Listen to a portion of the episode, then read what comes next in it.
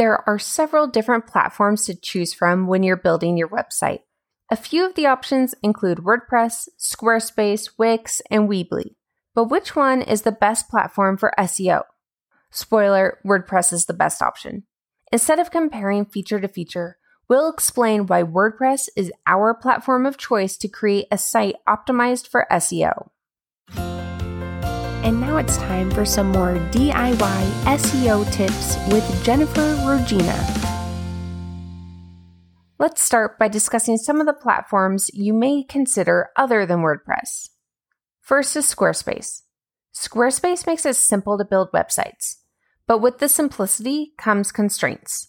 To optimize your Squarespace site for SEO, you don't need to install any plugins. It's all built into the system, which is nice. It takes the responsibility off of you, which can be good and bad.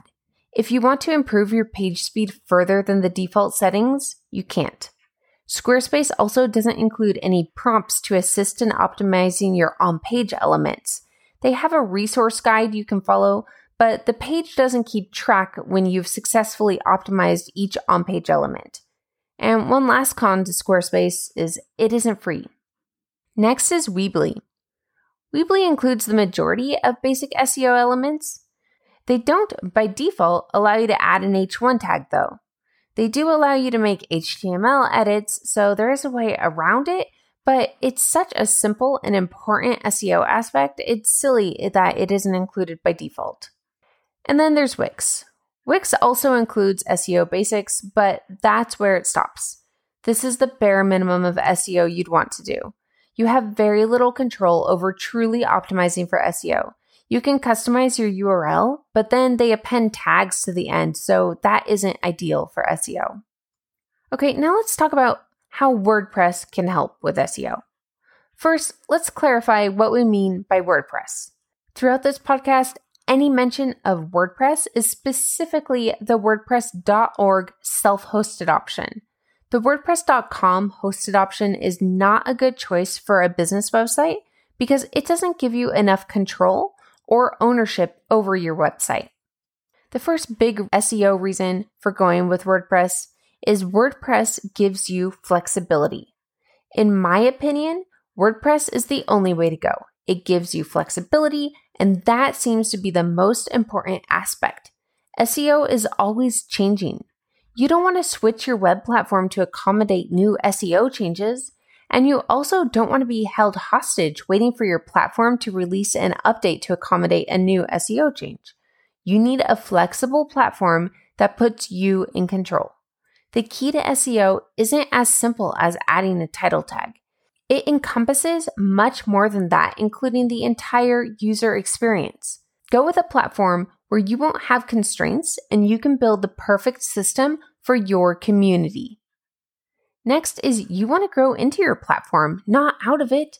Even if it doesn't happen all in one day, WordPress gives you the option to build out your website to meet your needs.